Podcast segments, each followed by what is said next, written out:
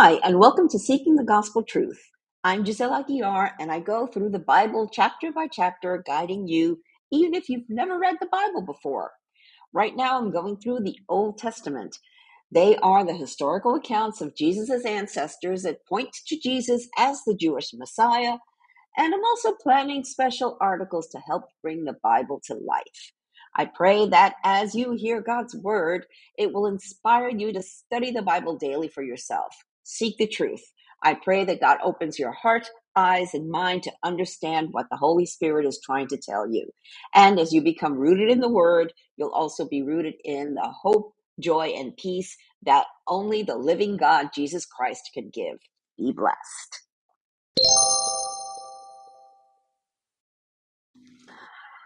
First Chronicles 12, when it absolutely makes sense to defect to the other side. When is it time to defect to the other side? When does it make sense? How long does it take for your eyes to be opened and realize that you're on the wrong side? What happened to David thousands of years ago can be applied to today's circumstances. It's time to think about it. Let's dig in. First Chronicles 12. Warriors defect to David's army. The following men joined David at Ziklag while he was hiding from Saul, son of Kish. They were among the warriors who fought beside David in battle. All of them were expert archers, and they could shoot arrows or sling stones with their left hand as well as their right.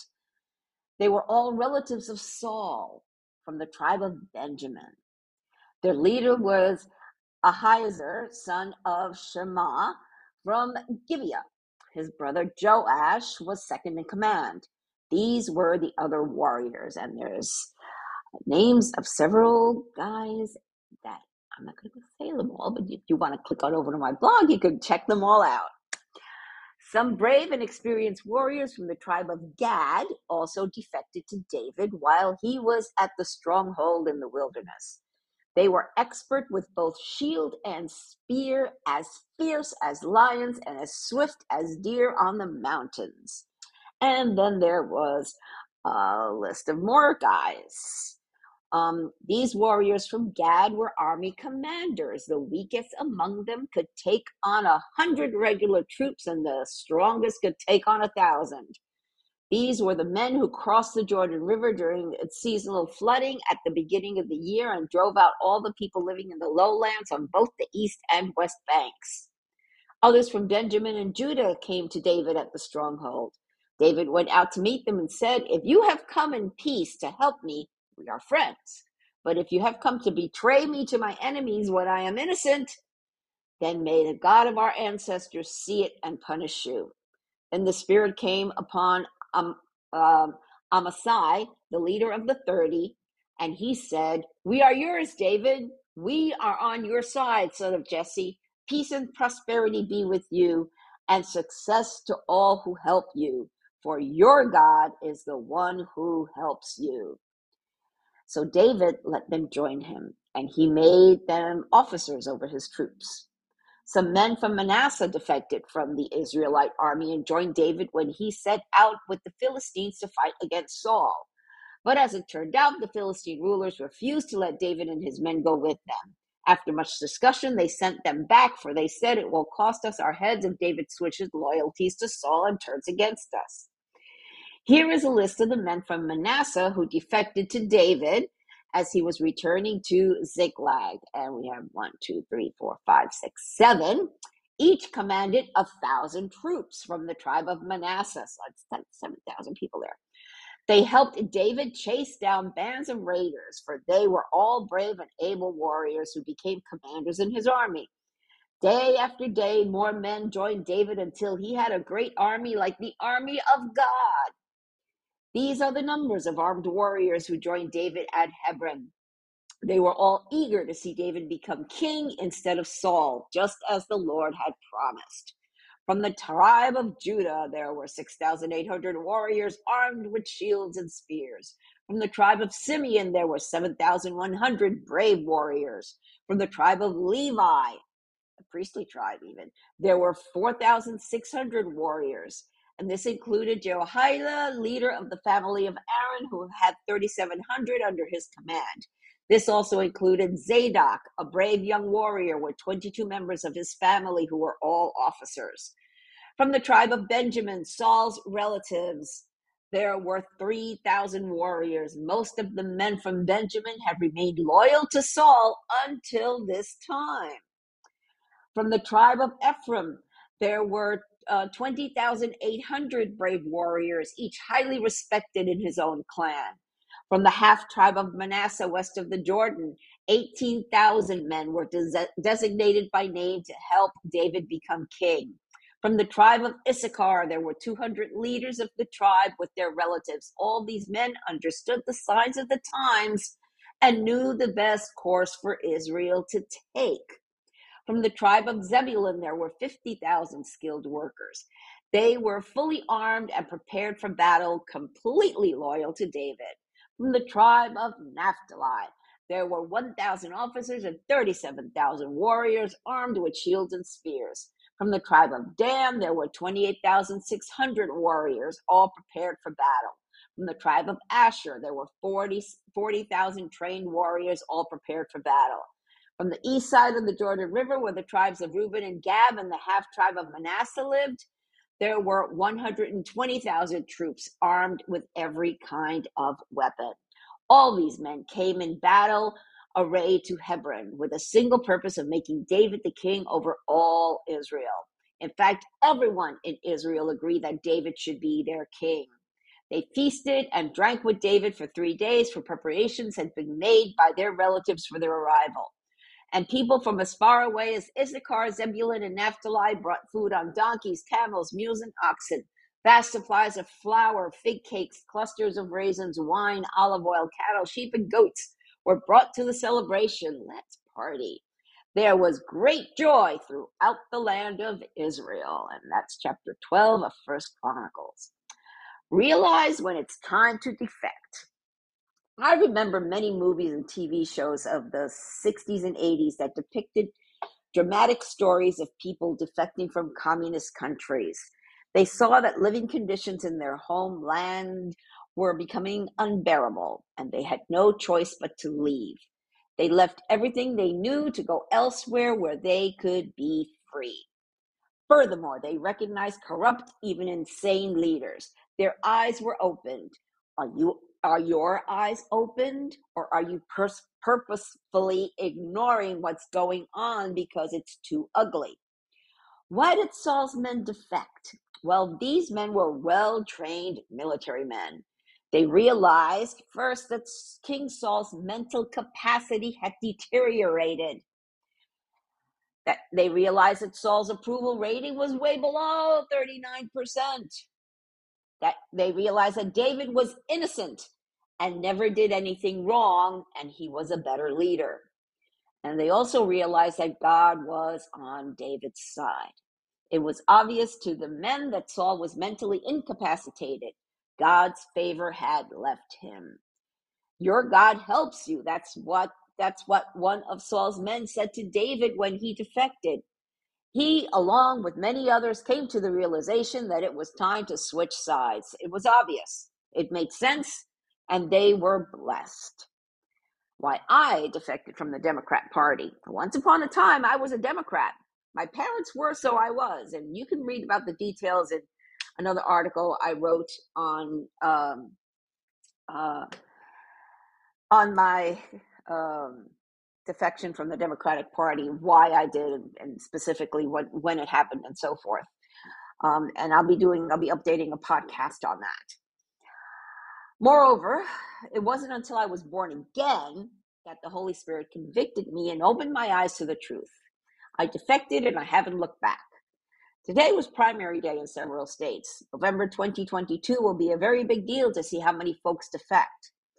My prayer is that God gives both our current leaders and the ones coming in an understanding of the times and to know what ought to be done. This is not a time to be close minded. This is not the time to ignore what's really going on. Furthermore, it's certainly not the time to stay home and not vote. Pray before you vote. Honestly and sincerely humble yourself before God and ask Him who you should choose. Find joy. The last verse in this chapter says it all. There was great joy throughout the land of Israel. Great joy. Imagine that. Is there great joy in America right now? Not unless you have the joy of the Lord in your heart. See, I would be depressed, stressed, anxious, worried, angry, etc., but I'm not. I have the joy of the Lord. It's a joy that's given to all born again believers. It's part of the fruit of the Spirit. I have joy because I have the truth of Jesus Christ. And Jesus said in John 14, 6, I am the way, the truth, and the life.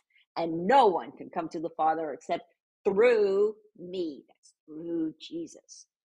Paul wrote in Galatians 5 19, starting in 19. When you follow the desires of your sinful nature, the results are very clear sexual immorality, impurity, lustful pleasures, idolatry, sorcery, hostility, quarreling, jealousy, outbursts of anger, selfish ambition, dissension, division, division, envy, drunkenness, wild parties, and other sins like these. And let me tell you again, as I have before, that anyone living that sort of life will not inherit the kingdom of God. You won't be let in, period. Verse 22 But the Holy Spirit produces this kind of fruit in our lives joy, peace, patience, kindness, goodness, faithfulness, gentleness, and self control. There is no law against these things. The question is if you call yourself a Christian, it's time to call on the Holy Spirit and ask God to help you see the truth, not somebody's made up or twisted truth but God's truth. When you do, you'll find His joy, a joy that no one or nothing in this weary, evil world can ever give or take away. What are you waiting for? Invite Jesus into your heart and receive the gift of grace and confident hope of eternal life. If you don't know what to say, you don't know what to do, there's a prayer in the show notes, or you can click on over to my blog and click where it says How to Know Jesus. The link is up in the upper right hand corner. And in the bottom of today's blog, I have um, embedded it two very upbeat songs. One's called The Joy of the Lord, and the other one is Child of Love. And that's just it. They're joyous songs because that's we we praise the Lord because we feel the joy. We have hope. A hope that's not found in this world, a joy that is not found in this world, a peace that's not found in this world. Soli Deo Gloria to God alone be the glory.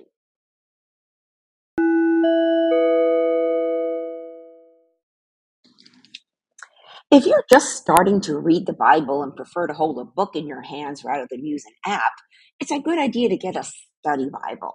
But which version or translation is best? There are too many to choose from. As a former Catholic, it helped me to have a Bible translation in plain, everyday English. When I first started going back to church, a well meaning friend told me to get a King James version. Well, guess what? I got frustrated with the these and the thous and stopped reading it, totally defeating the purpose. Eventually, I got the new international version, and that was great for a new Christian to get into the habit of reading the Bible daily. Today, I also study from the New Living Translation. I'm an affiliate of Christian Book Distributors, and I've chosen two study Bibles that would be great for the new Christian believer. Check them out. The link is in the show notes.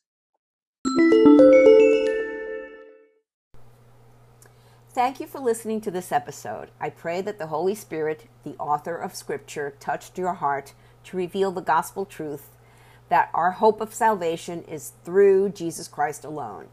If you have any comments or questions, feel free to reach out to me via my website or social media.